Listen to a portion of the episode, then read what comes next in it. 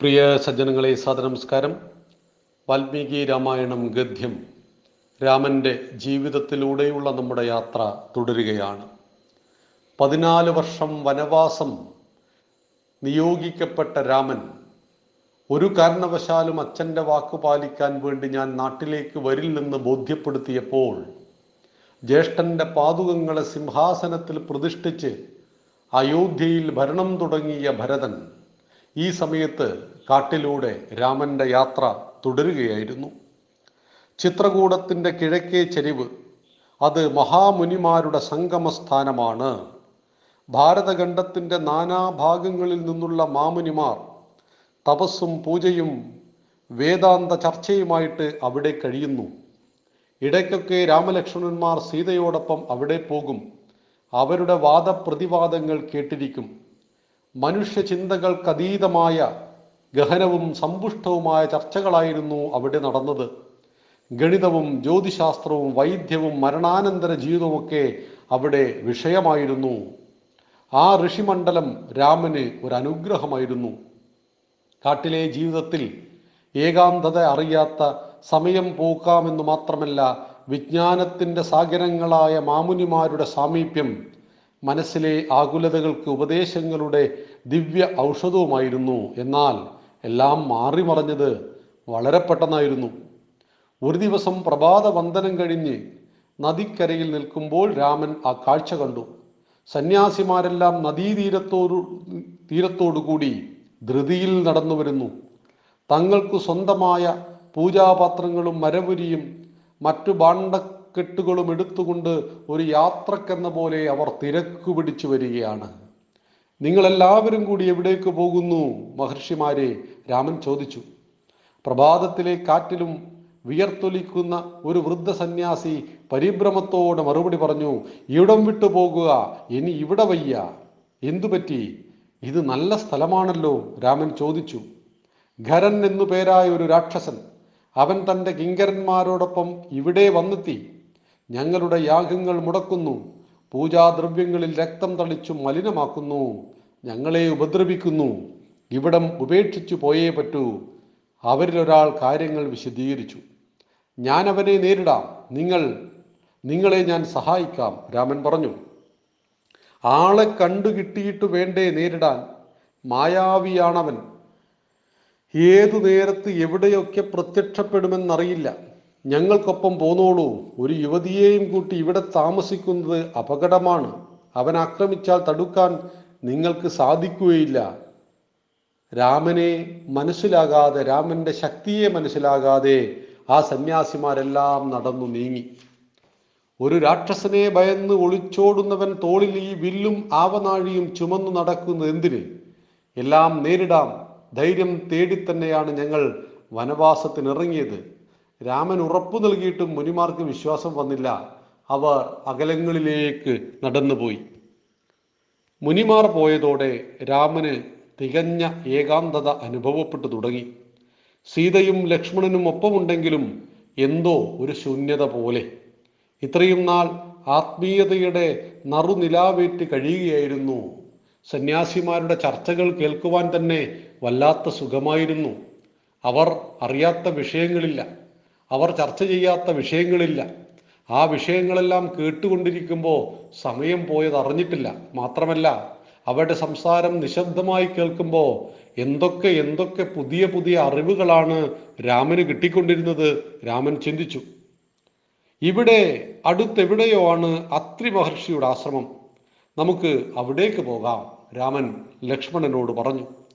സീതക്കും അവിടെ മടുത്തു തുടങ്ങിയിരുന്നു. മൂവരും അത്രി മഹർഷിയെ തേടി യാത്ര തുടങ്ങി. ചിത്രകൂടത്തിന്റെ ഉയർന്ന ശിഖരങ്ങളിലൊന്നിലായിരുന്നു ആ മുനിയുടെ ആശ്രമം. ഇളവെയിലും മൂടൽമഞ്ഞ് പടർന്നിറങ്ങുന്ന ആ പ്രഭാതത്തിലാണ് രാമൻ മഹർഷിയെ തേടി ഇറങ്ങിയത്. രാമൻ ദൂരെ നിന്നേ അത്രി മഹർഷിയെ കണ്ടു മഞ്ഞുപൂടിയ മഞ്ഞുമൂടിയ ഹിമശൃംഗം പോലെ വെളുത്ത താടിയും മുടിയുമായി ആശ്രമമുറ്റത്തിരിക്കുന്ന അത്രി മഹർഷി അയോധ്യയിൽ കിട്ടാത്ത ശാന്തിയും സമാധാനവും തേടി ആരണ്യവാസത്തിനിറങ്ങിയ യുവരാജാവിനും പത്നിക്കും സോദര സ്നേഹത്തിന്റെ പര്യായമായ അനുജനും സ്വാഗതം സ്വാഗതം. മഹർഷി ഇളങ്കാറ്റിന്റെ മർമരം പോലെ ചിരിച്ചുകൊണ്ട് പറഞ്ഞു നൂറ്റാണ്ടുകൾ കടന്ന ജീവിതം എത്രയെത്ര നാടുകൾ എത്രയെത്ര തലമുറകൾ ഇദ്ദേഹത്തിന്റെ പുത്രനായ ഭരദ്വാജ മുനിക്കു തന്നെ നൂറിലേറെ വയസ്സുണ്ടാവും. യോഗവിദ്യയാൽ മനസ്സിനെയും ശരീരത്തെയും ജയിച്ച് ഭൂമിയിൽ ജീവിക്കുന്നവരാണ് മുനിമാർ. രാമൻ വിശ്വാമിത്ര മഹർഷി പറഞ്ഞു തന്നത് ഓർത്തു. അത്രി മഹർഷിയുടെ പാദങ്ങളിൽ മൂവരും വന്ദിച്ചു. പന്തീരാണ്ടുകാലം ഹിമവല ശൃംഗങ്ങളിലൊന്നിൽ കഠിന തപസ്സായിരുന്നു. പിന്നെ നാലാണ്ടുകാലം ഗംഗാതീരത്ത് കാശിയിൽ കഴിഞ്ഞ ഹേമന്തത്തിൽ ചിത്രകൂടത്തിലെത്തി. എല്ലാം ഓരോ നിയോഗങ്ങൾ. നിങ്ങളെ കാണാനും സംസാരിക്കുവാനുമാണ് സാധിച്ചല്ലോ മുനി ത്രികാലജ്ഞാനിയുടെ ജീവിത ദർശനങ്ങളിൽ നിന്ന് വാക്കുകൾ പറഞ്ഞു. മകളെ സീതയോട് പറഞ്ഞു അകത്തേക്ക് ചെല്ലുക. തപസിദ്ധിയുടെ സ്ത്രീരൂപമായ ഒരുവൾ അകത്തുണ്ട്. പിന്നെ അകത്തേക്ക് നോക്കി ഉറക്കെ വിളിച്ചു പറഞ്ഞു സീരധ്വജനെന്ന ജനകന്റെ പുത്രി സാക്ഷാൽ മഹാലക്ഷ്മിയെപ്പോലെയുള്ള പെൺകിടാവ് വൈദേഹി സ്വീകരിച്ചു കൊള്ളുക ഒരു മകളെപ്പോലെ. സീത അകത്തു ചെന്ന് മുനിപത്നിയെ വണങ്ങി അനസൂയയായിരുന്നു അത്.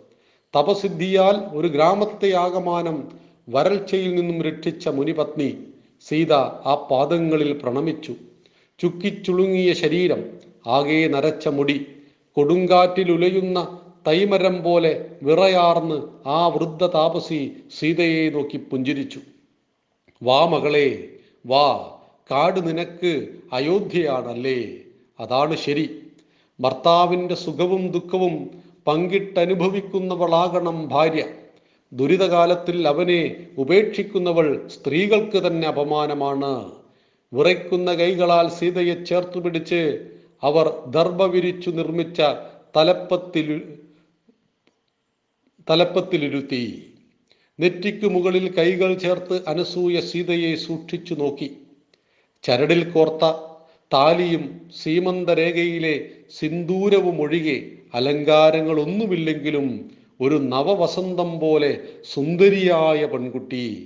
എന്തോ ആലോചിച്ചിട്ടെന്ന പോലെ പെട്ടെന്നവൾ ആശ്രമത്തിന്റെ മൂലയിൽ സൂക്ഷിച്ചിരിക്കുന്ന ഒരു മരപ്പെട്ടി തുറന്നു. സീതക്കത്ഭുതമായി എല്ലാം ത്യജിച്ചു ജീവിക്കുന്ന ഈ താമസ ദമ്പതിമാരുടെ പർണശാലയിൽ ഇത്തരമൊരു പെട്ടി അതും കൊട്ടാരത്തിൽ മാത്രം കണ്ടുവരുന്ന ചിത്രപ്പണികളുള്ള മരപ്പെട്ടി. മഹർഷിയെ കാണാൻ വന്ന കലിംഗ രാജാവിന്റെ സമ്മാനമാണിത് അനസൂയ പറഞ്ഞു. ദിവ്യാഭരണങ്ങളും പട്ടുവസ്ത്രങ്ങളും മരപുരിയും മാൻതോലും അണിഞ്ഞ് സർവസംഘ പരിത്യാഗികളായ ഞങ്ങൾക്കൊക്കെ ഇതൊക്കെ എന്തിന്? തിരിച്ചു നൽകാൻ ഒരുങ്ങിയപ്പോൾ എനിക്ക് നിന്റെ ഓർമ്മ വന്നു. നീ ഇവിടെ എത്തുമെന്നും മനസ്സ് പറഞ്ഞു. മുനിപത്നി പെട്ടിയിൽ നിന്ന് പുറത്തെടുത്ത വസ്ത്രങ്ങളും ആഭരണങ്ങളും സീതയ്ക്ക് നൽകി. നീ ഇതണിയുക. എന്നിട്ട് ലക്ഷ്മി ദേവിയും മഹാവിഷ്ണു എന്ന പോലെ രാമനൊപ്പം നിൽക്കുന്നത് എനിക്കൊന്ന് കാണണം. സീത ധർമ്മസങ്കടത്തിലായി. എല്ലാം ഉപേക്ഷിച്ച് കാട്ടിൽ വന്നിട്ട് സുഖവും ആഡംബരങ്ങളുമൊക്കെ ഇനി വേണ്ടെന്ന് തീരുമാനിച്ചതാണ്. പക്ഷേ സ്നേഹമയ്യായ അമ്മ ഈ തപസ്വിനി ഇതൊക്കെ വച്ചു നീട്ടുമ്പോൾ എങ്ങനെ വേണ്ടെന്ന് പറയും? അവളുടെ മനസ്സിലെ വിചാരങ്ങൾ അറിഞ്ഞിട്ടെന്നോളം അത്രി മഹർഷിയും രാമനും അകത്തേക്ക് കടന്നു വന്നു വാങ്ങിക്കോളൂ അമ്മ സ്നേഹപൂർവം തരുന്നതല്ലേ? മാത്രമല്ല വനവാസം വിധിച്ചത് എനിക്കാണ്. നിങ്ങൾ ഇരുവരും എന്നെ സഹായിക്കാൻ വന്നവരല്ലേ? രാമന്റെ വാക്കുകൾ കേട്ടതോടെ സീത സമ്മാനങ്ങൾ സ്വീകരിച്ചു. ഇനി ഇതെല്ലാം അണിഞ്ഞു വരിക. ഞാനൊന്നു കാണട്ടെ മുനിപത്നി പുഞ്ചിരിച്ചുകൊണ്ട് പറഞ്ഞു. സീത ആശ്രമത്തിന്റെ പിന്നിലേക്ക് ചെന്ന് വസ്ത്രങ്ങളും ആഭരണങ്ങളും അണിഞ്ഞ് തിരികെ വന്ന് രാമന്റെ സമീപത്ത് നിന്നു. ആഹാ ധന്യം ധന്യം. സാക്ഷാൽ വൈകുണ്ഠേശ്വരന്റെ വാമഭാഗത്ത് ലക്ഷ്മീദേവി നിൽക്കുന്നത് പോലെ ഈ ദർശന സൗഭാഗ്യത്തിനു വേണ്ടിയാണല്ലോ ഭഗവാനെ നീ എന്റെ ദേഹത്തിൽ നിന്നും ദേഹിയെ വേർപെടുത്താതിരുന്നത്. ആരോടെന്നില്ലാതെ മഹർഷി പറഞ്ഞു ഇന്നിനി യാത്ര വേണ്ട. സംസാരിച്ചിരുന്നു സമയം സമയം വൈകിയിരിക്കുന്നു. രാത്രി ഇവിടെ വിശ്രമിച്ച് പ്രഭാതത്തിൽ മടങ്ങാം മഹർഷി രാമലക്ഷ്മണന്മാരാടായി പറഞ്ഞു. ഇതിനിടെ ലക്ഷ്മണൻ കാട്ടിൽ നിന്നും ശേഖരിച്ച പഴങ്ങളുമായി മടങ്ങിയെത്തി. വലിയ പനയോലക്കൂടയിൽ നിറയെ മധുരഫലങ്ങൾ. ഇതൊക്കെ വൻമരങ്ങൾക്ക് മുകളിൽ കുലച്ചു തൂങ്ങിക്കിടക്കുന്നത് കാണാറുണ്ട്. താഴെ വീണുകിട്ടുന്നവ മണ്ണുപറ്റി ഭക്ഷിക്കാൻ പറ്റാത്ത നിലയിലും മുനി ഒരു പഴമെടുത്ത് പത്നിക്കു നീട്ടി. എയ്തു വീഴ്ത്തിയതാണ് നിലം തൊടുന്നതിനു മുമ്പേ പിടിച്ചെടുത്തതിനാൽ മണ്ണും പറ്റിയിട്ടില്ല. ലക്ഷ്മണൻ വിശദീകരിച്ചു. മിടുക്കൻ.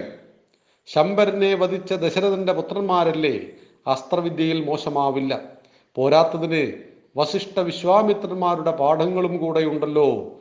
മുനിയുടെ അഭിനന്ദനം ഏറ്റുവാങ്ങി രാമലക്ഷ്മണന്മാർ ശിരസ് കുനിച്ചു.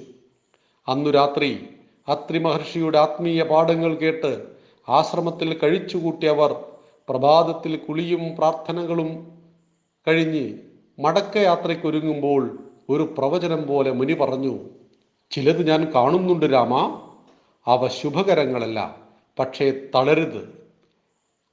അന്ത്യം ശുഭകരം തന്നെയായിരിക്കും പ്രതീക്ഷയോടുകൂടി മുന്നോട്ടു പോവുക. രാമൻ മുനിയുടെ അനുഗ്രഹങ്ങൾ ഏറ്റുവാങ്ങി യാത്ര തുടരുകയാണ്. അയോധ്യാകാന്ഡം ഇവിടെ അവസാനിക്കുന്നു. നാളെ ആരണ്യകാന്ഡം ആരംഭിക്കുകയാണ്. അയോധ്യാകാന്ഡത്തിലൂടെ സഞ്ചരിക്കുമ്പോൾ നമുക്ക് കാണുവാൻ കഴിയുന്ന വസ്തുതകൾ ധാരാളമാണ്. രാജപദവിയെ കൈക്കുമ്പിളിൽ വന്നു ചേർന്നിട്ടും ഒന്നും എനിക്ക് വേണ്ടെന്ന് പറഞ്ഞുകൊണ്ട് അച്ഛന്റെ വാക്ക് പാലിക്കുവാൻ വേണ്ടിയിട്ട് പതിനാല് കൊല്ലം കാട്ടിലേക്ക് പോകുന്ന രാമൻ. ആ രാമനൊപ്പം ഭർത്താവിന്റെ സകല സുഖദുഃഖങ്ങളിലും ഒന്നിച്ചുണ്ടാകണമെന്ന് പ്രാർത്ഥിച്ചുകൊണ്ട് മരവുരി ധരിച്ചുകൊണ്ട് കാട്ടിലേക്ക് പോകുന്ന സീത. ജ്യേഷ്ഠനും ജ്യേഷ്ഠന്റെ ഭാര്യയെ അമ്മയായി കണ്ടുകരുതി ആരാധിക്കുന്ന പവിത്രമായ നമ്മുടെ ഭാരത സംസ്കാരത്തിൽ ജ്യേഷ്ഠ പത്നിയെയും ജ്യേഷ്ഠനെയും പരിചരിക്കുവാൻ വേണ്ടി തന്റെ ഭാര്യയെ കൊട്ടാരത്തിലാക്കിയിട്ട് പതിനാല് കൊല്ലം അവർക്കൊപ്പം പോകുന്ന ലക്ഷ്മണനായ അനുജൻ. ജ്യേഷ്ഠൻ കാട്ടിലാണെന്നറിഞ്ഞ് പരിവാരങ്ങൾക്കൊപ്പം കാട്ടിലേക്ക് വന്ന് ജ്യേഷ്ഠനെ നാട്ടിലേക്ക് കൂട്ടിക്കൊണ്ടുപോയിട്ട് ഞാനൊരു ഭൃത്യനായി നിന്നുകൊള്ളാമെന്ന് പറയുന്ന ഭരതനായ അനുജൻ. കോസല രാജ്യത്തിന്റെ മഹാചക്രവർത്തിയായിട്ട് അവരോധിക്കപ്പെട്ടു എങ്കിലും എനിക്കെല്ലാത്തിനും വലുതന്റെ ജ്യേഷ്ഠനാണെന്ന് പറഞ്ഞുകൊണ്ട് അമ്മയുടെ വാക്കുകളെ ധിക്കരിച്ചുകൊണ്ട് ജ്യേഷ്ഠന്റെ കാൽപാദങ്ങളിൽ അഭയം തേടി. പക്ഷേ അച്ഛന്റെ വാക്ക് പാലിക്കുവാൻ വേണ്ടി പതിനാല് കൊല്ലം കാട്ടിൽ കഴിഞ്ഞേ മതിയാകൂ ഭരത എന്ന് പറഞ്ഞപ്പോൾ ജ്യേഷ്ഠന്റെ പാതുകങ്ങളുമായിട്ട് അതിനെ സിംഹാസനത്തിൽ പ്രതിഷ്ഠിച്ച് രാജ്യം ഭരിക്കുന്ന ഭരതൻ ശത്രുഘ്നൻ. തന്റെ ജ്യേഷ്ഠന്റെ ദുര്യോഗത്തിന് കാരണക്കാരി മന്ത്രയാണെന്നറിഞ്ഞ് മന്ത്രയെ കൊല്ലുവാൻ വേണ്ടി ചാടിപ്പുറപ്പെട്ട ശത്രുഘ്നൻ ഈ സഹോദരങ്ങളുടെ കഥയാണ് അയോധ്യാകാന്ഡം. അയോധ്യയിലെ ദശരഥ മഹാരാജാവിന്റെ മക്കൾ ത്രേതായുഗത്തിൽ ജനിച്ച മക്കൾ. അവർ എത്രമാത്രം സഹോദരങ്ങളായിരുന്നു ഒരു ഉദരത്തിൽ ജനിച്ചവരല്ല ഇവരെല്ലാവരും. രാമനെ പ്രസവിച്ചത് കൗസല്യാണ് ഭരതന് കൈകേയി ജന്മം നൽകി. സുമിത്രയുടെ മക്കളാണ് ലക്ഷ്മണനും ശത്രുഘ്നനും. പക്ഷേ ഒരമ്മ പെറ്റ മക്കൾ നമ്മുടെ സർവസാധാരണ സമൂഹത്തിൽ എന്തെല്ലാം പ്രശ്നങ്ങൾ ഉണ്ടാക്കുന്നു? ഒരുപിടി മണ്ണിനു വേണ്ടി കൊലപാതകം വരെ നടക്കുമ്പോഴാണ് ഒരു മഹാരാജ്യത്തെ കിട്ടിയിട്ടും അത് ജ്യേഷ്ഠന് വേണ്ടി എനിക്കത് വേണ്ടെന്ന് പറഞ്ഞുകൊണ്ട് ജ്യേഷ്ഠന്റെ പാത പാതുകങ്ങളെ സിംഹാസനത്തിൽ പ്രതിഷ്ഠിച്ച ഭരതന്റെ നാട്. സ്നേഹത്തിന്റെ സൗഹൃദത്തിന്റെ സാഹോദര്യത്തിന്റെ ആ മഹത്തായ പാഠമാണ് രാമായണം നമുക്ക് നൽകുന്ന പാഠം. മകനെ ഓർത്തോർത്ത് വിലപിച്ചുകൊണ്ട് ഹൃദയം പൊട്ടി മരിച്ചു പോകുന്ന ദശരഥ മഹാരാജാവ് രാമ നീ എന്നെ ധിക്കരിക്കൂ രാമ.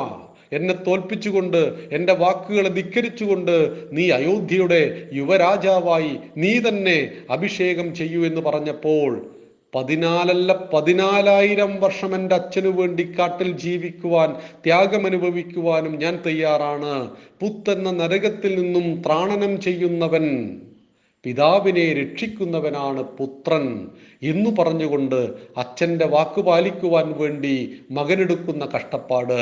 മകനെ ഓർത്തോർത്ത് ദുഃഖിച്ചുകൊണ്ട് ഹൃദയം പൊട്ടി മരിച്ചു പോകുന്ന പിതാവ് ഈ അച്ഛനോടുള്ള ബന്ധം അച്ഛന് മകനോട് മകൻ അച്ഛനോടുള്ള ബന്ധം അതാണ് രാമായണം. അങ്ങനെ ആയിരം പാഠങ്ങൾ നമ്മെ പഠിപ്പിക്കുന്ന വിശുദ്ധമായ രാമന്റെ ജീവിതത്തിലൂടെ സഞ്ചരിക്കുമ്പോൾ നമ്മൾ ഓരോ ദിവസവും പുതിയ പുതിയ പാഠങ്ങൾ പഠിക്കുകയാണ്. പതിനായിരം വർഷങ്ങൾക്കിപ്പോഴും രാമൻ നമുക്ക് ഒരു പുതിയ കഥാപാത്രം തന്നെയാണ്.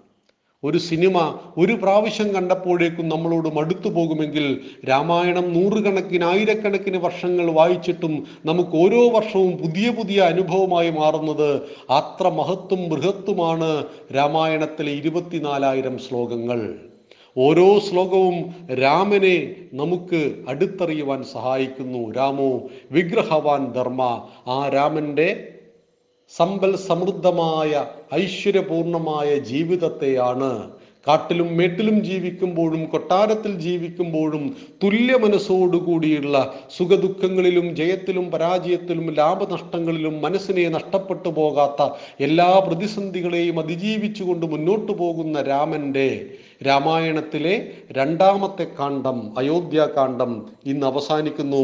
നാളെ നമുക്ക് ആരണ്യകാന്ഡം കാട്ടിലൂടെയുള്ള രാമന്റെ ജീവിതം അവിടെ ഉണ്ടാകുന്ന പ്രതിസന്ധികളെക്കുറിച്ച് നമുക്ക് നാളെ മുതൽ ചിന്തിച്ചു തുടങ്ങാം. നന്ദി നമസ്കാരം. ജയ് ശ്രീറാം. വന്ദേ മാതരം. പ്രിയ സജ്ജനങ്ങളെ സാദനമസ്കാരം വാൽമീകി രാമായണം ഗദ്യം. രാമന്റെ ജീവിതത്തിലൂടെയുള്ള നമ്മുടെ യാത്ര തുടരുകയാണ്. കഴിഞ്ഞ ഒരു മാസത്തിനു മേലെയായിട്ട് കർക്കടകം ഒന്നാം തീയതി ആരംഭിച്ചതാണ് നമ്മുടെ രാമായണം ക്ലാസ്. രണ്ട് അധ്യായങ്ങൾ രണ്ട് കാണ്ഡങ്ങൾ ബാലകാണ്ഡവും അയോധ്യാകാന്ഡവും നാം പിന്നിട്ടിരിക്കുകയാണ്. ഒന്ന് ഈ രണ്ട് കാണ്ഡത്തിലൂടെയും നമുക്കൊന്ന് ചിന്തിക്കേണ്ടതുണ്ട്. ബാലകാന്ഡം ബാലന്മാരായ അയോധ്യയിലെ രാമ ലക്ഷ്മണ ശത്രുഘ്ന ശത്രുഘ്ന ഭരതന്മാരെ കുറിച്ച് സംസാരിക്കുന്നു.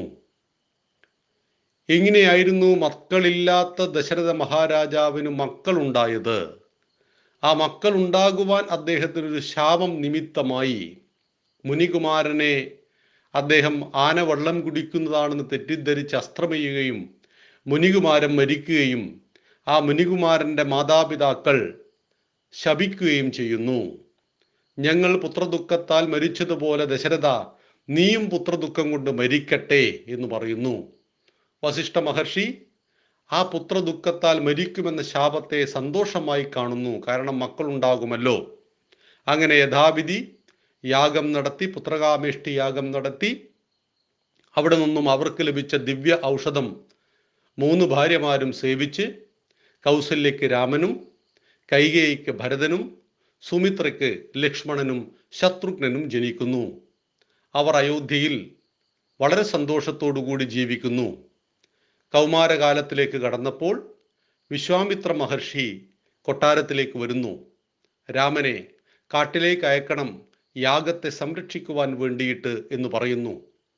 ദശരഥൻ സമ്മതിക്കുന്നില്ല.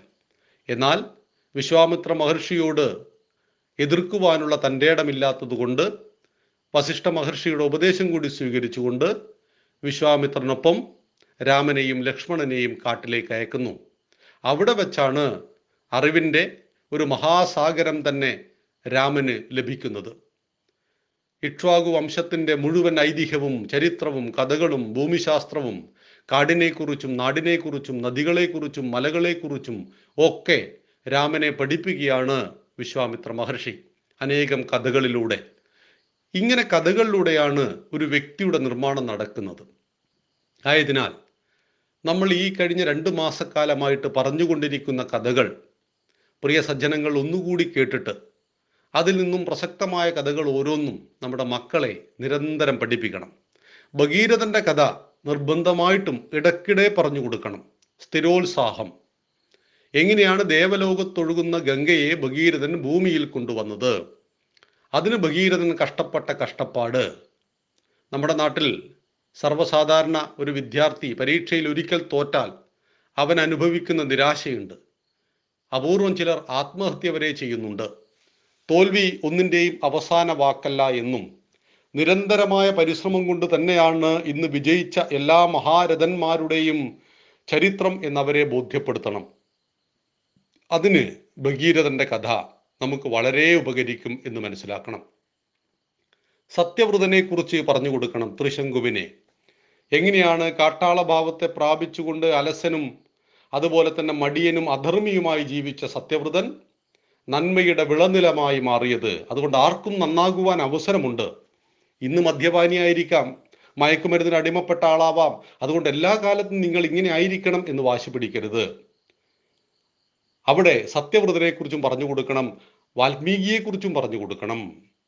സപ്തർഷികൾ രത്നാകരനെ വാൽമീകത്തിനുള്ളിലാക്കിയിട്ട് വാൽമീകി മഹർഷിയാക്കി മാറ്റിയ കഥ. മൺപുറ്റിനുള്ളിൽ വന്നു മൂടിപ്പോയി അങ്ങനെ വാൽമീകത്തിൽ നിന്നും ഉയർത്തെഴുന്നേറ്റവൻ വാൽമീകി.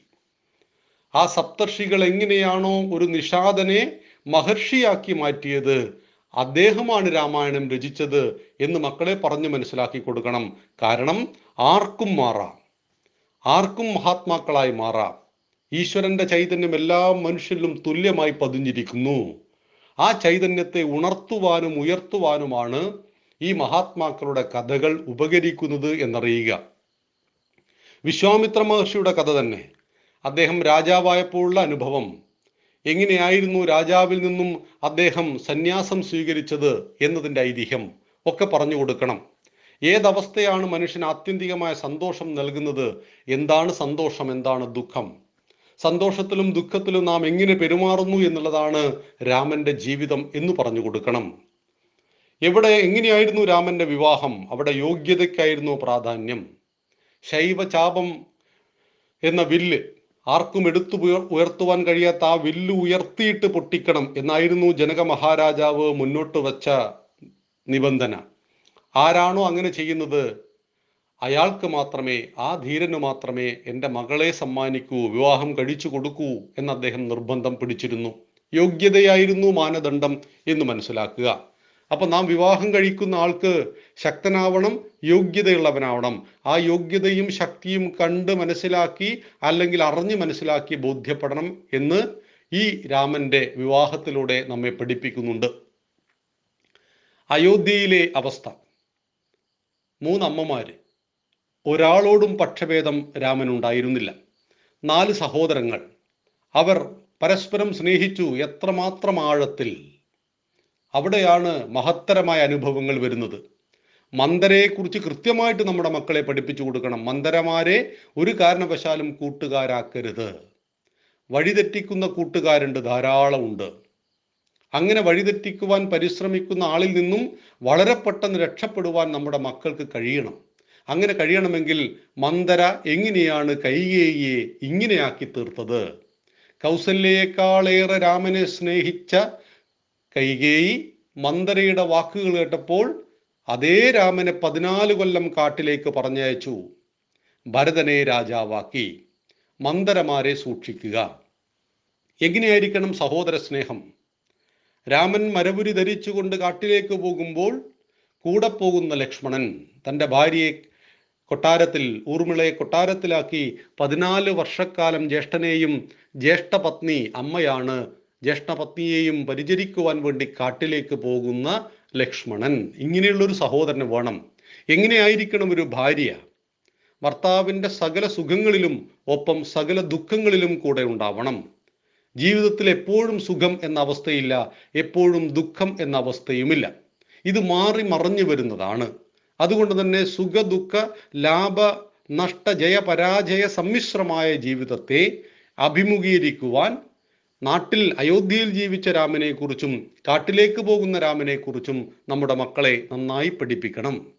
കാട്ടിൽ ജീവിക്കേണ്ടി വരുമ്പോൾ അതിനനുസരിച്ചും കൊട്ടാരത്തിൽ ജീവിക്കേണ്ടി വന്നപ്പോൾ അതിനനുസരിച്ചും രാമൻ ജീവിച്ചു. പക്ഷേ രാമന്റെ മനസ്സ് രണ്ടിടത്തും ഒരുപോലെയായിരുന്നു.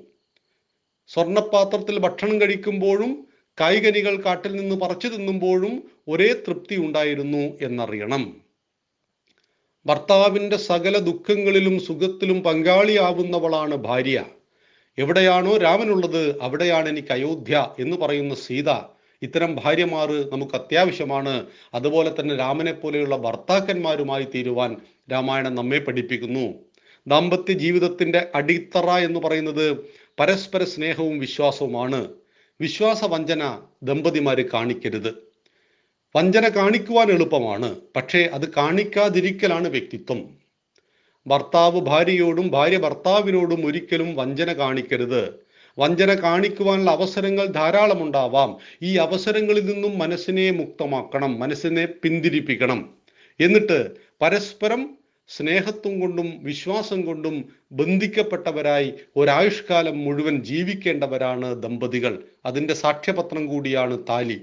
താലി കേവലം ഒരു മഞ്ഞച്ചരടല്ല ഒരായുഷ്കാലം മുഴുവൻ പരസ്പരം സ്നേഹത്തോടെ വിശ്വാസത്തോടെ നമുക്ക് ജീവിക്കാം എന്നുള്ളതിന് ഒരു പുരുഷൻ സ്ത്രീക്ക് നൽകുന്ന വാഗ്ദാനമാണ് താലി. അഗ്നിയെ സാക്ഷിയാക്കി ആയിരക്കണക്കിന് അക്ഷികളെ കണ്ണുകളെ സാക്ഷിയാക്കി പല സ്ത്രീകളുടെയും നമ്മുടെ ഒരുപാട് സ്ത്രീകളുടെ കഴുത്തിലേക്ക് വീണതാണ് ഈ താലി എന്ന് മനസ്സിലാക്കുക. താലിയുടെ പാതിവൃത്യം എത്രയുണ്ട് എന്ന് സീത നമ്മെ പഠിപ്പിക്കുന്നുണ്ട് രാമായണത്തിലൂടെ.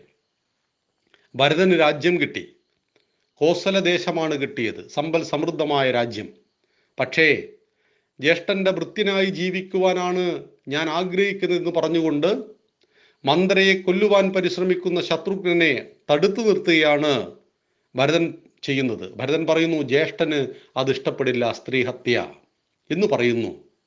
അതിനുശേഷം ജ്യേഷ്ഠനെ കൊട്ടാരത്തിലേക്ക് കൂട്ടിക്കൊണ്ടുവരുവാൻ പോകുന്ന ഭരതൻ ജ്യേഷ്ഠൻ തന്റെ പ്രതിജ്ഞയിൽ നിന്നും പിന്മാറില്ല എന്ന് മനസ്സിലാക്കിയപ്പോൾ ജ്യേഷ്ഠന്റെ പാതുകങ്ങളെ തലയിൽ ചുമന്നുകൊണ്ട് അയോധ്യയിൽ കൊണ്ടുവന്ന് സിംഹാസനത്തിൽ പാതുകങ്ങളെ വെച്ചുകൊണ്ട് പതിനാല് കൊല്ലം ഞാൻ രാജ്യം ഭരിക്കുമെന്നും പതിനാല് വർഷം പൂർത്തിയാകുന്ന പ്രഭാതത്തിൽ രാമൻ അയോധ്യയിൽ എത്തിയില്ലെങ്കിൽ അഗ്നികുണ്ടത്തിൽ ചാടി ഈ രാമൻ ആത്മാഹുതി നടത്തുമെന്നും പറയുന്ന ഒരനുജനെ നമുക്ക് ആവശ്യമില്ലേ?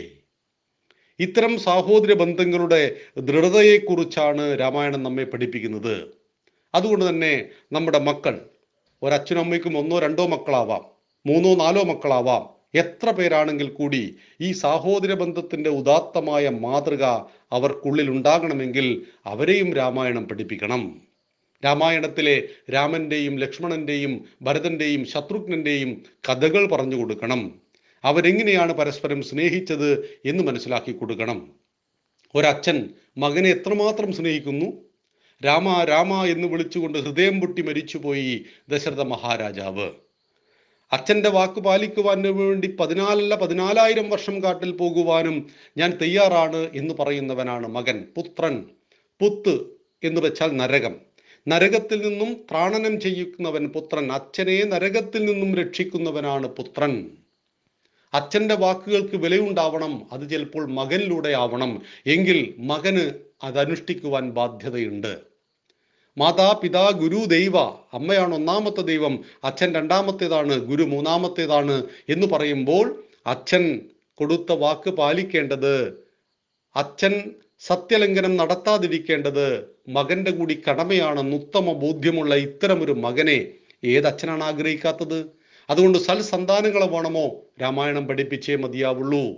അച്ഛന് മകനോടുള്ള സ്നേഹം മകൻ അച്ഛനോടുള്ള സ്നേഹം അതാണ് പരസ്പര ഭാവന. ഇങ്ങനെ കാണണം. അമ്മ കൗസല്യാദേവി എത്രമാത്രം സ്നേഹിച്ചു രാമനെ? രാമൻ കാട്ടിലേക്ക് പോകുമ്പോൾ ഞാനും വരുന്നുണ്ട് രാമ എന്ന് പറഞ്ഞ് പൊട്ടിക്കരഞ്ഞുകൊണ്ട് പിന്നാലെ ഓടി. പക്ഷെ രാമൻ കൂട്ടിയില്ല. രാമൻ ചിന്തിച്ചു എന്റെ അമ്മ സുഖമായിരിക്കണം പ്രായകാലത്ത്. വയസ്സാകുന്ന കാലത്ത് അമ്മമാർക്ക് സുഖമായ സംരക്ഷണം നൽകുവാൻ മക്കൾ തയ്യാറാവണം. പെറ്റുപോറ്റി വളർത്തി വലുതി ആളാക്കിയപ്പോൾ നമുക്കൊന്നിനും സമയമില്ലാത്ത അവസ്ഥയുണ്ടെങ്കിൽ കൂടി തീർച്ചയായിട്ടും മാതാപിതാക്കളുടെ അനുഗ്രഹമില്ലെങ്കിൽ ഒരു കർമ്മവും ഫലവത്തായി മാറില്ല. അവിടെയാണ് രാമൻ നമ്മെ ഒരുപാട് പാഠം പഠിപ്പിക്കേണ്ടത്. എങ്ങനെയാണ് അച്ഛനമ്മമാരെ ശ്രദ്ധിക്കേണ്ടത്? പ്രായമാകും തോറും അവരുടെ മനസ്സ് ദുർബലമായി തുടങ്ങും. മനസ്സ് ദുർബലമായാൽ അവർ പലപ്പോഴും പൊട്ടിപ്പൊട്ടി കരയും. ദശരഥ മഹാരാജാവിനെയൊക്കെ നമ്മൾ കണ്ടു. കൈകയുടെ കാൽമൽ കാൽക്കൽ വീഴുകയാണ്. കൈകേയി എന്റെ മകനെ കാട്ടിലേക്ക് പറഞ്ഞേക്കരുത് എന്ന് പറഞ്ഞിട്ട്. പക്ഷേ മന്ദര ഉണ്ടാക്കിയ ഓളങ്ങൾ ചില്ലറയായിരുന്നില്ല. അങ്ങനെ പ്രായം കൂടുന്തോറും മനസ്സ് ദുർബലമാകുമ്പോൾ അവർക്ക് താങ്ങായി നിൽക്കേണ്ടവരാണ് മക്കൾ. ആ മാതാപിതാക്കളെ കൃത്യമായി പരിചരിക്കേണ്ടതും ശ്രദ്ധിക്കേണ്ടതും മക്കളുടെ കടമയാണ്. അതിനുവേണ്ടി പതിനാല് കൊല്ലം കാനനം പൂകിയ രാമന്റെ ചരിത്രം ഓരോ അച്ഛനും അമ്മയ്ക്കും ഓരോ മകനും ഒരുപോലെ പഠിക്കേണ്ടതാണ് എന്നറിയുക. ഇങ്ങനെ രാമൻ ജീവിച്ചിരുന്നില്ല കൃഷ്ണൻ ജീവിച്ചിരുന്നില്ല എന്നൊക്കെ പറയുന്ന ധാരാളം ആളുകൾ നമുക്ക് ചുറ്റുമുണ്ട്. അർഹിക്കുന്ന പുച്ഛത്തിൽ തള്ളിക്കളഞ്ഞേക്കുക. രാമൻ ജീവിച്ചിരുന്നില്ല എന്ന് അവർക്ക് വിശ്വസിക്കുവാൻ സ്വാതന്ത്ര്യമുണ്ട്. അവർ വിശ്വസിക്കട്ടെ. പക്ഷെ നമ്മൾ വിശ്വസിക്കുന്നു. രാമൻ ജീവിച്ചിരുന്നു. കൃഷ്ണൻ ജീവിച്ചിരുന്നു. ദശരഥ മഹാരാജാവിന്റെ മകനായി ത്രേതായുഗത്തിൽ അയോധ്യയിൽ ജനിച്ച രാമൻ സ്വന്തം കർമ്മം കൊണ്ട് ആകാശം മുട്ടെ വളർന്ന് ദേവനായി തീർന്നു. നമുക്ക് അധ്യാത്മ രാമായണത്തിലെ രാമനുമുണ്ട്. വാൽമീകി രാമായണത്തിലെ രാമനുമുണ്ട്.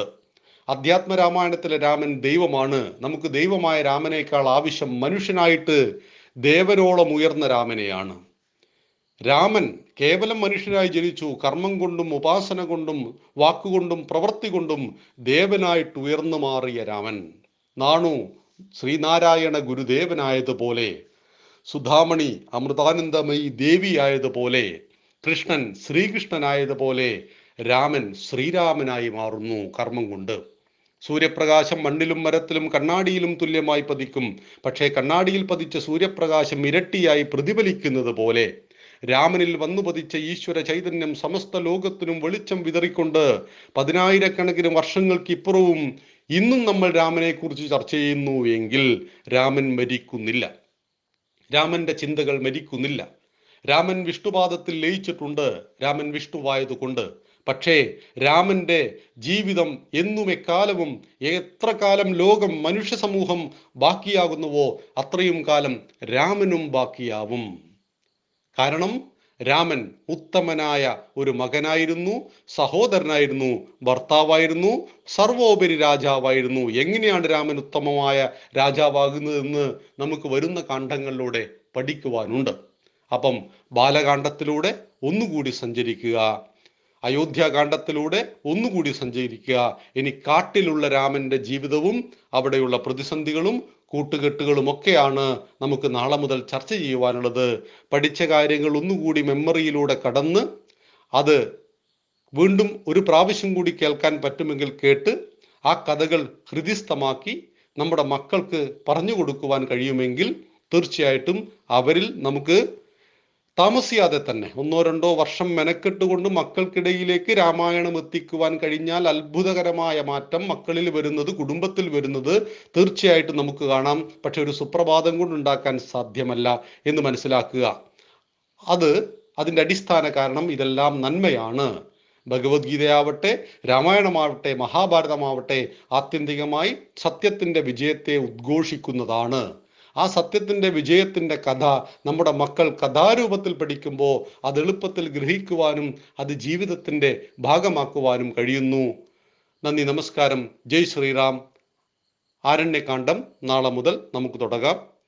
എല്ലാവർക്കും ഒരിക്കൽ കൂടി നമസ്കാരം. പ്രിയ സജ്ജനങ്ങളെ സദനമസ്കാരം വാൽമീകി രാമായണം ഗദ്യം. രാമന്റെ ജീവിതത്തിലൂടെയുള്ള നമ്മുടെ യാത്ര തുടരുകയാണ്. ബാലകാന്ഡവും അയോധ്യാകാന്ഡവും പിന്നിട്ട് നാം ഇന്നു മുതൽ ആരണ്യകാന്ഡത്തിലേക്ക് എത്തിച്ചേരുകയാണ്. ദണ്ഡകാരണ്യം പകൽ പോലും ഇരുട്ടുമായാത്ത കൊടുങ്കാട് രാമലക്ഷ്മണന്മാർ സീതയോടൊപ്പം ദണ്ഡകവനത്തിലെത്തി. അവിടെ എത്തിയപ്പോൾ ഒരു പഴയ കഥ ഓർമ്മ വന്നു രാമന്. ആ കഥ ലക്ഷ്മണനും സീതക്കും പറഞ്ഞു കൊടുത്തു. മഹാതപസ്വികൾ മാത്രം പിറന്ന ഇക്ഷ്വാകു വംശത്തിൽ ജനിച്ച ഒരു നീച ജന്മത്തിന്റെ കഥ. സൂര്യവംശത്തിലെ രാജാവായിരുന്ന ഇക്ഷ്വാകുവിന് ദണ്ഡൻ വികുക്ഷി നിമി എന്നിങ്ങനെ മൂന്ന് പുത്രന്മാർ ജനിച്ചു. മൂവരും പരാക്രമശാലികളും ആയോധന കലയിൽ അഗ്രഗണ്യന്മാരുമായിരുന്നു. മക്കൾക്ക് പ്രായപൂർത്തിയായതോടെ ഇക്ഷ്വാകു തന്റെ വിസ്തൃതമായ സാമ്രാജ്യം മൂവർക്കും തുല്യമായി പങ്കിട്ട് നൽകിയ ശേഷം ഹിമാലയത്തിലേക്ക് തപസ്സിനു പോയി. ദണ്ഡന് ലഭിച്ചത് സിന്ധുവിനും ഗംഗയ്ക്കുമിടയിലുള്ള ഫലഭൂയിഷ്ഠമായ പ്രദേശമായിരുന്നു. സമ്പൽ സമൃദ്ധമായ തന്റെ രാജ്യത്തെ യഥാവിധി പരിപാലിച്ചും കരബലത്താൽ അയൽ നാടുകളെ കീഴടക്കിയും ദണ്ഡൻ മഹാരാജാ പദവി നേടി. അധികാരവും ആയുധബലവും കൈവന്നതോടെ ദണ്ഡന്റെ സ്വഭാവത്തിലും മാറ്റങ്ങളുണ്ടായി. ദണ്ഡൻ അഹങ്കാരിയും ദുഷ്ടനുമായി തീർന്നു. തന്നെ അനുസരിക്കാത്തവരെ നിർദ്ദയം ശിക്ഷിച്ചും ദ്രോഹിച്ചും ദണ്ഡൻ ഭരണം തുടർന്നു. ഇക്കാലത്ത് ദണ്ഡന്റെ രാജ്യാതിർത്തിയിലെ വനപ്രദേശത്ത് ശുക്രമഹർഷി തന്റെ പുത്രിയായ അരജസ് എന്ന കന്യകയോടൊപ്പം ഒരാശ്രമം നിർമ്മിച്ചു താമസിച്ചിരുന്നു. വേട്ടയാടുവാൻ കാട്ടിലെത്തിയ ദണ്ഡൻ മുനികുമാരിയെ കണ്ട് അവളിൽ അനുരക്തയായി. അപാരമായ സൗന്ദര്യത്തിനുടമയായിരുന്നു ശുക്രമഹർഷിയുടെ ഈ മകൾ. തന്നോടൊപ്പം കൊട്ടാരത്തിലേക്ക് വരുവാൻ ദണ്ഡം ദണ്ഡൻ അവളോട് ആവശ്യപ്പെട്ടു. എന്നാൽ അവൾ പറഞ്ഞു ഞാൻ ഈ കാട്ടിലേക്ക് വന്നത് തപസ്സിനാണ്. താപസ കന്യകയായി ജീവിതം മുഴുവൻ കഴിയാൻ ഞാൻ ആഗ്രഹിക്കുന്നു. ദണ്ഡന് ഇത് തീരെ ഇഷ്ടമായില്ല. കോപാകുലനായ അവൻ ബലമായി ആ പെൺകുട്ടിയെ പിടിച്ച് കുതിരപ്പുറത്ത് കയറ്റി കൊട്ടാരത്തിലേക്ക് കൊണ്ടുപോയി. ശുക്രമഹർഷി വിവരമറിഞ്ഞു. തന്റെ തപശക്തിയാൽ ദണ്ഡന്റെ രാജ്യത്ത് അഗ്നി വർഷിക്കുവാൻ തുടങ്ങി. രാജ്യവും കൊട്ടാരവും കത്തിയമർന്നു. നാട് ഒരു ചാമ്പൽ കൂനയായി മാറി. കാലങ്ങൾ കടന്നുപോയി. പിന്നീട് എപ്പോഴോ ആ ചാമ്പലിൽ നിന്ന് ചെടികൾ മുളപൊട്ടി അവ വളർന്നു വൻമരങ്ങളായി പിന്നെ കൊടുങ്കാടായി. മുനിയുടെ ശാപമേറ്റ രാജ്യത്ത് പിന്നീട് ആരും ജീവിച്ചിട്ടില്ല. ദണ്ഡകാരുണ്യം എന്ന പേരിൽ ഈ കൊടുങ്കാട് അറിയപ്പെടാനും തുടങ്ങി. രാമൻ കഥ പറഞ്ഞു. പേടി തോന്നുന്നുണ്ടോ? കഥ പറഞ്ഞു നിർത്തിയതിനു ശേഷം സീതയെ നോക്കി രാമൻ ചോദിച്ചു എന്തിന്? ഈ കരങ്ങൾ കാവലുള്ളപ്പോൾ ഞാൻ എന്തിനു പേടിക്കണം? സീത രാമന്റെ കയ്യിൽ അമർത്തിപ്പിടിച്ചു പുറങ്കാടുകളിൽ ധാരാളം സന്യാസിമാർ ഉണ്ടായിരുന്നു. അങ്ങിങ്ങ് കെട്ടിയോർത്തിയ പർണശാലകൾ ഒഴുകിയിറങ്ങുന്ന കാട്ടാറിന് ഇരുവശവും അവർ ഒരുപാട് പർണശാലകളെ കണ്ടു. നാടും നഗരവും അവിടുത്തെ സുഖസൗകര്യങ്ങളുമെല്ലാം ഉപേക്ഷിച്ച് സത്യത്തിന്റെ മാർഗത്തിനായി തപസ്സു ചെയ്യുന്ന സന്യാസിമാരെ രാമലക്ഷ്മണന്മാരും സീതയും ആദരവോടുകൂടി നോക്കി. മൂവരും കാട്ടിലൂടെ നടക്കുന്നത് കണ്ട് സന്യാസിമാരെല്ലാവരും അടുത്തേക്ക് വന്നു. രാമനെ തിരിച്ചറിഞ്ഞതോടുകൂടി അതിഥി സൽക്കാരത്തിനുള്ള തയ്യാറെടുപ്പുകളായി. പലരും പല സമയത്തായിട്ട് അയോധ്യയിൽ വന്നിട്ടുണ്ട്. രാമന് പലരെയും പരിചയവുമുണ്ട്. കാട്ടുപൂക്കൾ കൊരുത്ത മാലകൾ മരത്തോലുകൾ കൊണ്ടുള്ള മെതിയടികൾ കാട്ടുവള്ളികൾ വിരിച്ചുണ്ടാക്കിയ ചെറിയ പായകൾ മുളങ്കൂടകൾ തുടങ്ങി കാട്ടിലെ ജീവിതത്തിനാവശ്യമായ പല സമ്മാനങ്ങളും അവർ നൽകി. അവയെല്ലാം സ്നേഹപൂർവം സ്വീകരിച്ച് അവരോടൊപ്പം മധ്യാഹ്ന ഭക്ഷണവും കഴിച്ച് അവർ ഉൾക്കാടിലേക്ക് വീണ്ടും പുറപ്പെട്ടു. അകത്തേക്ക് കയറുന്തോറും തിരിച്ചറിയാനാകാത്ത ഒരു മലങ്കോട്ടയിൽ അകപ്പെട്ടതുപോലെ അവർക്ക് തോന്നി. ഇടതൂർന്ന മരങ്ങളുടെ ഇലച്ചാർത്തുകൾ ആകാശം മറയ്ക്കുന്നതിനാൽ രാത്രിയുടെ പ്രതീതി പകലും സൃഷ്ടിക്കുന്നു. ചുറ്റിലും ഓടിയകലുന്ന ചെറുതും വലുതുമായ മൃഗങ്ങൾ പെട്ടെന്നാണ് ലക്ഷ്മണൻ അത് ശ്രദ്ധിച്ചത്. നിൽക്കൂ. അതാ ഒടിഞ്ഞു ചതഞ്ഞ മരങ്ങളും വള്ളികളും എന്തോ അപകടമുണ്ട്. ശ്രദ്ധിക്കണം. ലക്ഷ്മണൻ ദൂരേക്ക് കൈചൂണ്ടി ശരിയാണ്. രാമൻ ശ്രദ്ധിച്ചു. ആരോ ചവിട്ടി മെതിച്ചു കടന്നുപോയ ഒടിഞ്ഞു തൂങ്ങിയ മരച്ചില്ലകൾ. നിലത്തമർന്ന വള്ളിച്ചെടികൾ. ഒരു കാട്ടാനക്കൂട്ടം കടന്നുപോയതുപോലെ അവിടെയാകെ ചിന്നിച്ചിതറിക്കിടക്കുകയാണ് സീതയെ പിന്നിലേക്ക് മാറ്റി രാമൻ വെല്ലുയർത്തി ശരം തൊടുത്തു നാലു ദിക്കിലേക്കും മിഴികളയച്ചു. എതിർവശത്തേക്ക് ആയുധമുയർത്തി ലക്ഷ്മണൻ മറുപുറം കാത്തു. പെട്ടെന്നൊരലർച്ച കേട്ടു. സീതയുടെ ഞെട്ടൽ രാമന്റെ ശരീരം തൊട്ടറിഞ്ഞു. അവൾ ഭർത്താവിനെ മുറുകെ പിടിച്ച് ആ ശരീരത്തോട് ചേർന്ന് നിന്നു. പർവതാകാരനായ ഒരു രാക്ഷസൻ. പുലിത്തോലുടുത്ത് വലിയൊരു ശൂലവുമായി അവൻ പാഞ്ഞു വരികയാണ്. ശൂലത്തിന്റെ അഗ്രത്തിൽ ഒരു പിടയ്ക്കുന്ന കലമാൻ ശൂലം തുളച്ചു കയറിയ മുറിപ്പാടിൽ നിന്നും വീഴുന്ന ചോര അവൻ നുണയുന്നുമുണ്ട്. ഒരു വൻമരം പോലെ അവൻ ആടിയുലയുന്നു. തീഗോളങ്ങൾ പോലെയുള്ള അവന്റെ കണ്ണുകൾ. അവൻ അടുത്ത് വരുംതോറും സീതയുടെ നടുക്കത്തിന് ശക്തി കൂടുന്നത് രാമൻ അറിഞ്ഞു. ഈ വിരാധന്റെ അധികാര മേഖലയിലേക്ക് മനുഷ്യർക്ക് പ്രവേശനമില്ലെന്നറിയില്ലേ? അവൻ ഇടിവെട്ടും പോലെ ചോദിച്ചു ആ രാക്ഷസൻ. അറിയില്ല. ഞങ്ങൾ വനവാസത്തിനു വന്നവരാണ്. ഇവിടെ ആദ്യമായിട്ടാണ് വരുന്നത്. രാമൻ വളരെ സൗമ്യഭാവത്തിൽ മറുപടി പറഞ്ഞു. ഇവിടുത്തെ നിയമങ്ങൾ അറിയാത്തതിനാൽ ഞാൻ നിങ്ങളെ വെറുതെ വിടാം. പകരം സീതയെ നോക്കിയിട്ട് പറഞ്ഞു ഇവളെ എനിക്ക് തരണം. ഇവൾ എന്റെ ഭാര്യയാണ് രാമൻ പറഞ്ഞു. മരപുരി അണിഞ്ഞു തപസ്സിനിറങ്ങിയ നിനക്കെന്തിനാണ് ഭാര്യ? അവൾ എന്റെ കൂടെ സന്തോഷത്തോടു കൂടി ജീവിക്കട്ടെ. അവൾ എന്റെ ഭാര്യയാവട്ടെ. അവൻ വീണ്ടും അലറിച്ചിരിച്ചു.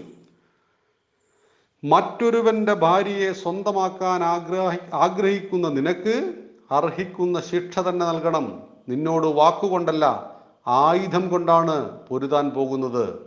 രാമൻ ഗൗരവത്തിലാണെങ്കിലും ശാന്തമായി പറഞ്ഞു കൊല്ലാതെ വിട്ടേക്കാം എന്ന് കരുതിയത് എന്റെ തെറ്റ്. ഇനി നിങ്ങളോട് ദയ കാട്ടുന്നില്ല. വിരാതൻ തന്റെ ശൂലത്തിൽ കോർത്തിരുന്ന മാൻകുട്ടിയുടെ ശരീരം ഊരിയെടുത്ത് കടിച്ചു വലിക്കാൻ തുടങ്ങി. പച്ച മാംസം ചവച്ചു തിന്നുമ്പോൾ അവന്റെ വായ്ക്കോണുകളിലൂടെ ചുടുചോര ഒഴുകിയിറങ്ങുന്ന ഭീതിജനകമായ കാഴ്ച കാണാം. സീത അത് കാണാനാവാതെ കണ്ണുകൾ ഇറുക്കിയടച്ചു ശൂലം വലതുകൈയിലേക്ക് മാറ്റി. മാൻകുട്ടിയെ വലിച്ചെറിഞ്ഞ് വിരാതൻ കാട് നടുങ്ങുന്ന വിധം ഒന്നലറി. പിന്നെ ശൂലം തലയ്ക്ക് മുകളിൽ കറക്കി മുന്നോട്ട് ചാടി. രാമനെ തട്ടി വീഴ്ത്തി സീതയെ പിടികൂടുക എന്നതായിരുന്നു അവന്റെ ലക്ഷ്യം. പെട്ടെന്നാണ് ലക്ഷ്മണന്റെ വില്ലിൽ നിന്നൊരമ്പ് ചീഞ്ഞി ചീറിപ്പാഞ്ഞു വന്നത്. വിരാതന്റെ ഇടം തോളിൽ നിന്ന് തെച്ചി പൂങ്കുല ചിതറുന്നതുപോലെ രക്തം തെറിച്ചൊഴുകി. ഒപ്പം അവന്റെ ആർത്തനാദവും ഇടത് കൈ അറ്റ് വീണു. അവൻ തളർന്നില്ല.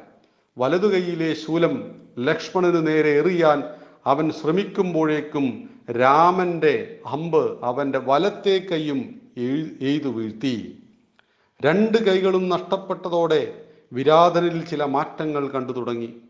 ആദ്യമുണ്ടായിരുന്ന ഘോരഭാവങ്ങൾ പതിയെ മായുന്നു. പകരം ശാന്തമായ ഒരു തടാകം പോലെ അവന്റെ മുഖം മാറുന്നു. രാമന് അത്ഭുതം തോന്നി.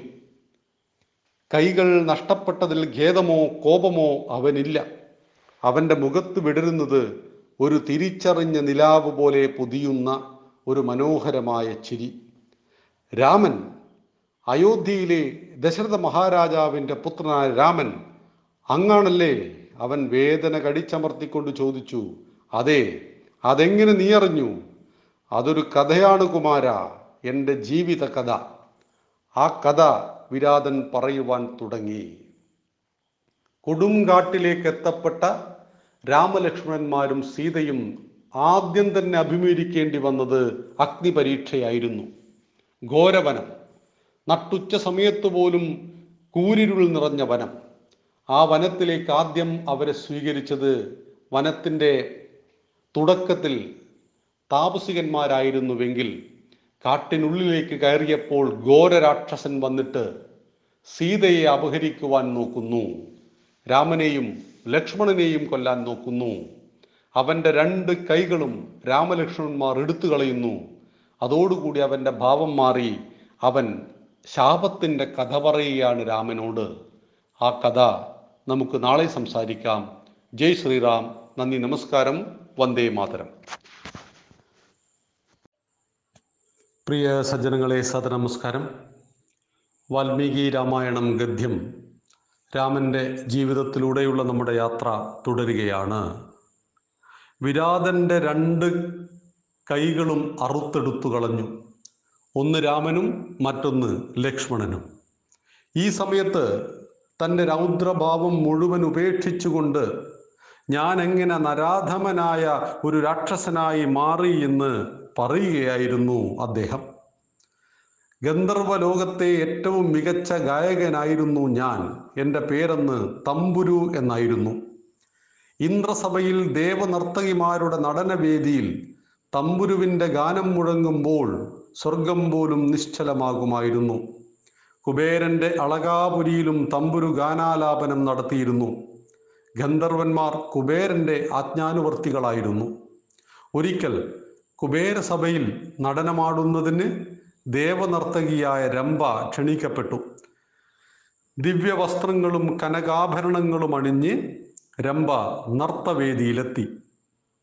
കുബേരനും അതിഥികളും നടനം കാണാം ആകാക്ഷാഭരിതരായി കാത്തിരുന്നു. എന്നാൽ വളരെ നേരം കഴിഞ്ഞിട്ടും നൃത്തം തുടങ്ങിയില്ല. കോപാകുലനായ കുബേരൻ തിരശീലയ്ക്ക് പിന്നിൽ ചെന്നു നോക്കുമ്പോൾ കണ്ടത് വേദിയിൽ നൃത്തസജ്ജയായി കാത്തുകിടക്കുന്ന രംഭയെയാണ്. എന്താണ് നൃത്തം തുടങ്ങാത്തത്? ചോദിച്ചു. അപ്പോൾ രമ്പ പറഞ്ഞു ഗാനമില്ലാതെ എങ്ങനെ നൃത്തം ചെയ്യണം? ഗാനം എവിടെ നിന്ന് വരുന്നു? അപ്പോഴാണ് കുബേരൻ തമ്പുരുവിനെ ശ്രദ്ധിച്ചത്. രമ്പയുടെ മാസ്മരിക സൗന്ദര്യത്തിൽ മതിമറന്ന് അവളെ തന്നെ നോക്കി നിശ്ചലനായി നിൽക്കുകയായിരുന്നു തമ്പുരു. കുബേരന് കലികയറി അദ്ദേഹം തമ്പുരുവിനെ ശപിച്ചു. ഇനി നിനക്ക് ദേവലോക ഗായകനായിരിക്കുവാനുള്ള യോഗ്യതയില്ല. സംഗീതത്തിന്റെ മഹത്വം മറന്ന് നീ രാക്ഷസനായി ദണ്ഡകാരണ്യത്തിൽ അലയുക. ഈ ശാപം കേട്ടതോടുകൂടി പേടിച്ചു വിറച്ചുകൊണ്ട് തമ്പുര് പറഞ്ഞു അറിയാതെ ചെയ്തു പോയ തെറ്റാണ് മാപ്പു തരണം. ദേവലോകവും സംഗീതവും വിട്ട് ഞാൻ എങ്ങനെ ജീവിക്കും? ശാപം പിൻവലിക്കണം. തൊടുകൈയോടുകൂടി കാൽക്കൽ വീണുകൊണ്ട് തമ്പുരു പറഞ്ഞു ശാപം തിരിച്ചെടുക്കാനാവില്ല. നൽകിയ ശിക്ഷ അനുഭവിച്ചേ മതിയാവൂ. തമ്പുരുവിന്റെ മധുരസംഗീതത്തോട് പ്രിയമുണ്ടായിരുന്ന കുബേരൻ ശിക്ഷയിൽ ചെറിയ ഒരു ഇളവ് നൽകി. രാക്ഷസനായി കുറേ കാലം ദണ്ഡകവനത്തിൽ അലയുക. അയോധ്യാധിപനായ ദശരഥന്റെ പുത്രൻ രാമൻ പത്നി സമേതനായി അവിടെയെത്തും. രാമസായകമേറ്റ് രാമന്റെ ബാണമേറ്റ് നീ മരണമടയുന്നതോടെ നിന്നിലെ അസുരത്വവും മറയും. വീണ്ടും നീ ഗന്ധർവ ഗായകനായി ഇവിടെ തിരിച്ചെത്തും കുബേരൻ പറഞ്ഞു. തമ്പുരുവിന്റെ രൂപം മാറി അയാൾ ഗന്ധമാദനത്തിലെ ശിഖിരങ്ങളിലൊന്നിൽ എങ്ങനെയെന്നറിയാതെ വന്നുപെട്ടു. പിന്നെ പൂർവജന്മ കഥകൾ മറന്ന് നരഭോജിയായ ഒരു കാട്ടാളനായി ഈ ദണ്ഡകാരണ്യത്തിൽ ജീവിച്ചു. വിരാധൻ കഥ പറഞ്ഞു നിർത്തി. ഇപ്പോൾ അയാളുടെ ശബ്ദത്തിന് മധുരമേറെയുണ്ടെന്ന് രാമന് തോന്നി. ഒരു ദേവഗായകന്റെ ശബ്ദം. അതിനാൽ അങ്ങന്റെ നെഞ്ചകം പിളർക്കാൻ ഒരു അമ്പു തൊടുക്കുക എന്നെ കൊല്ലുക. വിരാധൻ എന്ന തമ്പുരു ശിരസ് കുനിച്ചുകൊണ്ട് പറഞ്ഞു രാമൻ അമ്പെടുത്തു. എന്താണ് ഇതിന്റെയൊക്കെ അർത്ഥം? വശിഷ്ഠ മഹർഷിയും വിശ്വാമിത്രനൊക്കെ പറയുന്നത് പോലെ തന്റെ ജന്മത്തിന് എന്തൊക്കെയോ ലക്ഷ്യങ്ങൾ നിർണയിക്കപ്പെട്ടിട്ടുണ്ട്. കല്ലായി കിടന്ന അഹല്യ വിരാതൻ എന്ന തമ്പുരു എല്ലാം മുൻകൂട്ടി നിശ്ചയിക്കപ്പെട്ടിരിക്കുന്നു. രാമൻ വിരാതന്റെ മാരടം പിളർക്കാൻ അമ്പു തൊടുത്തു. പുഞ്ചിരിയോടുകൂടി അതേറ്റുവാങ്ങി വിരാതൻ ഭൂമിയിൽ മരിച്ചു വീണു. ലക്ഷ്മണൻ രാമനെ നോക്കി ആരാണിദ്ദേഹം കളിയും ചിരിയുമായി ബാല്യകൗമാരങ്ങളിൽ തന്നെ കൈപിടിച്ചു നടന്ന ഈ മനുഷ്യൻ മറ്റെന്തൊക്കെയോ ആണ്. ഭഗവാനെ ഇതെന്റെ ജ്യേഷ്ഠൻ തന്നെയാണോ? എന്റെ ജ്യേഷ്ഠന്റെ ജന്മത്തിന്റെ ലക്ഷ്യമെന്ത്? ലക്ഷ്മണൻ വല്ലാത്ത ആശയക്കുഴപ്പത്തിലായി. മനുഷ്യരൂപമെടുക്കുന്ന ഈശ്വരന്റെ അവതാരങ്ങളെക്കുറിച്ച് പറഞ്ഞു കേട്ടിട്ടുണ്ട്. ഒരുപക്ഷേ ലക്ഷ്മണൻ അറിയാതെ രാമനെ തൊഴുതുപോയി. രാമലക്ഷ്മണന്മാർ സീതയോടൊപ്പം ദണ്ഡകാരണ്യത്തിലൂടെ സഞ്ചരിക്കുമ്പോൾ കണ്ടത് ജനവാസം തീരെയില്ലാത്ത ഘോരവനത്തിൽ ഒരു പർണശാല. അതിനു ചുറ്റും ദിവ്യമായ പ്രകാശ വലയം കാണുന്നു. ആകാശം മറച്ചു നിൽക്കുന്ന വൃക്ഷത്തലപ്പുകൾ മൂലം സൂര്യപ്രകാശം കടക്കാത്ത ആ കാട്ടിൽ വെളിച്ചം എങ്ങനെ വന്നു? വിളക്കുകൾ നൽകാൻ കഴിയുന്നതിന്റെ ആയിരം ഇരട്ടിയാണ് പ്രഭാപൂരം. അപ്പോഴാണ് ആ പ്രകാശ വലയത്തിനുള്ളിൽ നിർത്തിയിട്ടിരിക്കുന്ന ഒരു സ്വർണരഥം കണ്ടത്. അതിൽ ചൈതന്യം തുളുമ്പുന്ന ഏഴ് വെള്ളക്കുതിരകളെ പൂട്ടിയിരിക്കുന്നു. തേരിൽ നിന്നിറങ്ങുന്നത് സാക്ഷാൽ ദേവേന്ദ്രൻ. ഇതെങ്ങനെ? കേവലം മനുഷ്യനേത്രങ്ങൾക്ക് ദൃശ്യമല്ലാത്ത ദേവരൂപങ്ങൾ താൻ കാണുന്നതെങ്ങനെ? രാമന് വിസ്മയം തോന്നി. ദേവദേവ വരിക. ശരഭങ്കന്റെ ഈ പർണശാലയിലേക്ക് സ്വർഗനാഥനായ ദേവേന്ദ്രന് സ്വാഗതം. ആശ്രമമുറ്റത്തു നിന്നൊരു മുനിയുടെ സ്വാഗത വചനവും കേട്ടു. അപ്പോൾ ശരഭംഗ മഹർഷിയെ കാണാൻ ഇന്ദ്രൻ നേരിട്ടെത്തിയിരിക്കുകയാണ്. നിങ്ങൾ ഇവിടെ നിൽക്കുക. അത് ദേവേന്ദ്രനാണ്. എനിക്ക് തോന്നുന്നു. മുനിയെ കണ്ട് സംശയ നിവാരണം വരുത്തിയിട്ട് ഞാൻ ഉടങ്ങി ഉടനെ മടങ്ങി വരാൻ രാമൻ മുന്നോട്ട് നടന്നു. ദൂരെ നിന്ന് നടന്നു വരുന്ന രാമനെ ഇന്ദ്രൻ കണ്ടു. മഹർഷി ഇനി ഞാനിവിടെ നിൽക്കുന്നില്ല. ദശരഥനന്ദനൻ രാമൻ ദേവകാര്യാർത്ഥം കാട്ടിലെത്തിയിരിക്കുന്നു. ജന്മലക്ഷ്യങ്ങൾ നിറവേറ്റിയതിനു ശേഷം മാത്രമേ അയാളെ ഞാൻ കാണുന്നുള്ളൂ. ശബ്ദം താഴ്ത്തി ഇന്ദ്രൻ പറഞ്ഞു. പിന്നെ നിമിഷാർത്ഥ നേരത്തിൽ ഇന്ദ്രരഥം അവിടെ നിന്ന് അപ്രത്യക്ഷമായി. മഹർഷി രാമനെ ദൂരെ നിന്നേ കണ്ടു. വരിക വരിക അല്ലയോ സൂര്യവംശ തിലകമേ ശരഭങ്കന്റെ നിയോഗങ്ങൾ പൂർത്തിയാക്കാൻ ദർശനം തരിക. മഹർഷി ആദരപൂർവം രാമനെ സ്വീകരിച്ചു. എവിടെ അംശാവതാരങ്ങൾ മുനി കളി കളി പറഞ്ഞു ചിരിച്ചു. അംശാവതാരങ്ങളോ? രാമന് കാര്യം മനസ്സിലായില്ല. പത്നിയും സഹോദരനുമൊക്കെ നമ്മുടെ ജീവിതത്തിന്റെ അംശങ്ങളല്ലേ? മുനി വിശദീകരിച്ചു. ഇവിടെ ഉണ്ടായിരുന്നത് ഇന്ദ്രൻ തന്നെയല്ലേ? അതോ ഞാൻ സ്വപ്നം കണ്ടതോ? രാമൻ സംശയത്തോടെ ചോദിച്ചു. ഇന്ദ്രൻ തന്നെ എന്നെ ഉടലോടെ സ്വർഗത്തിലേക്ക് കൊണ്ടുപോകുവാൻ സ്വർണത്തേരുമായി വന്നാണ് അദ്ദേഹം. എന്നിട്ട് അങ്ങ് പോകാത്തത് എന്തേ? ചില കാര്യങ്ങൾ ഇനിയും ബാക്കിയാണ്. കാണേണ്ടത് കാണാതെയും കേൾക്കേണ്ടത് കേൾക്കാതെയും മടങ്ങാനാകുമോ? മുനി ചോദിച്ചു. വീണ്ടും വിശദീകരിക്കുന്നത് പോലെ അദ്ദേഹം തുടർന്നു. താങ്കളെ കാണണമെന്നുണ്ടായിരുന്നു. താങ്കളുടെ യാത്രയ്ക്ക് ചില നിർദ്ദേശങ്ങൾ നൽകാം. അല്പം കൂടി മുന്നോട്ടു ചെന്നാൽ മന്ദാകിനി നദി കാണാം. അത് ഒഴുകുന്ന ദിശയിൽ തീരത്തുകൂടി നടക്കുക. ഒരു യോജന ദൂരത്തായി നദിക്കരയിൽ തന്നെ സുധീഷ്ണ മഹർഷിയുടെ ആശ്രമമുണ്ട്. അടുത്ത ഇടത്താവളം അദ്ദേഹം നിർദ്ദേശിക്കും. എനിക്ക് പോകാൻ സമയമായി. മുനി പുറത്തേക്കിറങ്ങി ലക്ഷ്മണനെയും സീതയെയും കൈകാട്ടി വിളിച്ചു. അവർ അടുത്തു വന്നപ്പോൾ ശിരസിൽ തലോടി അനുഗ്രഹിച്ചു. മുനിയുടെ അനുഗ്രഹങ്ങൾ ഏറ്റുവാടിച്ചുകൊണ്ട് രാമനും സീതയും ലക്ഷ്മണനും അവരുടെ ഘോരവനത്തിലൂടെയുള്ള യാത്ര തുടരുകയാണ്. ജയ് ശ്രീരാം. നന്ദി നമസ്കാരം. വന്ദേ മാതരം. പ്രിയ സജ്ജനങ്ങളെ സാദനമസ്കാരം വാൽമീകി രാമായണം ഗദ്യം. രാമന്റെ ജീവിതത്തിലൂടെയുള്ള നമ്മുടെ യാത്ര തുടരുകയാണ്. കൊടുങ്കാട്ടിലേക്ക് എത്തപ്പെട്ട രാമൻ ശരഭംഗ മഹർഷിയുടെ ആശ്രമത്തിലെത്തപ്പെട്ടു. അതിനുശേഷം അദ്ദേഹം അനുഗ്രഹം നൽകി മൂവരെയും യാത്രയാക്കി. ദുരിതങ്ങളും ദുരന്തങ്ങളും ജീവിതമെന്ന കാനനവാസത്തിന്റെ ഭാഗങ്ങളാണ് അവ സമഭാവനയോടുകൂടി സ്വീകരിക്കുക മഹർഷി ഉപദേശിക്കുകയാണ്. രാമന്റെ ഇടം വലം നിന്ന് സ്നേഹം ചൊരിയുക. എല്ലാം നല്ലതിനെന്ന് മാത്രം കരുതുക. മുനി ആശ്രമത്തിനുള്ളിലേക്ക് കയറുമ്പോൾ തുടർന്നു നടന്നോളൂ സമയം വൈകേണ്ട. എന്നെ പറ്റിയോർത്ത് വ്യാകുലപ്പെടുകയും വേണ്ട. ശിരസ്സു താഴ്ത്തി മഹർഷിയെ വണങ്ങി മൂവരും മുന്നോട്ട് നടന്നു. നൂറ് ചുവട് നടക്കുന്നതിന് മുമ്പ് പിന്നിൽ നിന്ന് ശക്തമായ ഒരു സ്ഫോടന ശബ്ദം കേട്ട് അവർ ഞെട്ടിത്തിരിഞ്ഞു നോക്കി. ശരഭംഗ മഹർഷിയുടെ ആശ്രമം കത്തിയിരിയുന്നു. സ്വയം തീർത്ത അഗ്നികുണ്ടത്തിൽ മുനി ഇന്ദ്രലോകത്തേക്ക് പറക്കാനൊരുങ്ങുന്നു.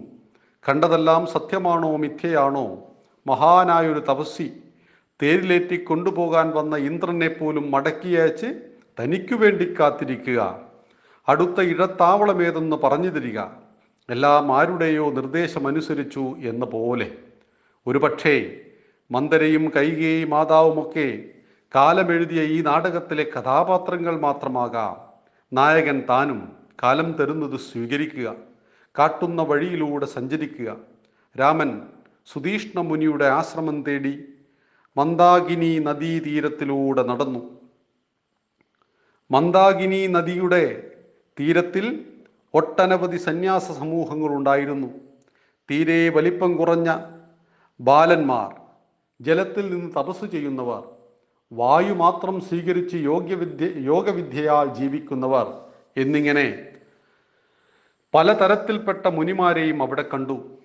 വന്നിരിക്കുന്നത് രാമനും ലക്ഷ്മണനും സീതയുമാണെന്നറിഞ്ഞതോടുകൂടി മഹർഷിമാർ ചുറ്റും കൂടി. ഞങ്ങളെ രക്ഷിക്കണം. അപ്രതീക്ഷിതമായി കടന്നു വന്ന രാക്ഷസന്മാർ ഞങ്ങളെ ആക്രമിക്കുന്നു. യാഗവേദികൾ അശുദ്ധമാക്കുന്നു മുനിമാരെ വധിക്കുന്നു. ഈ കൂട്ടത്തിൽ നരഭോജികളുമുണ്ട്. അവർ ഞങ്ങളുടെ ബാലന്മാരെ കൊന്നു തിന്നുന്നു. ഇവിടെയും ഞങ്ങൾക്ക് ജീവിക്കാനാവില്ലെന്നായിരുന്നു. എങ്കിൽ ഉടനെ എന്തെങ്കിലും ഒന്ന് ചെയ്തു തരണം. അവർ കൂട്ടത്തോട് ആവശ്യപ്പെട്ടു. ഭയപ്പെടേണ്ട. താടകയെ വധിച്ചതും മാരീജാതികളെ തുരത്തി ഓടിച്ചതും ഞങ്ങളാണ്. നിങ്ങളുടെ തപസ്സിനു ഭംഗം വരില്ല. ഇനി ഒരിക്കലും രാമൻ മഹർഷിമാർക്ക് ഉറപ്പു നൽകി. പിന്നീട് അവർ സുധീഷ്ണാശ്രമത്തിലെത്തി. ശരഭംഗ മുനി പറഞ്ഞതുപോലെ മഹായാത്രയിൽ മറ്റൊരിടത്താവളം. സുധീഷ്ണ മുനിയുടെ അതിഥികളായി അന്നവിടെ താമസിച്ച ശേഷം പ്രഭാതത്തിൽ മുനിയുടെ നിർദ്ദേശാനുസരണം അവർ അഗസ്ത്യാശ്രമത്തിലേക്ക് പുറപ്പെട്ടു.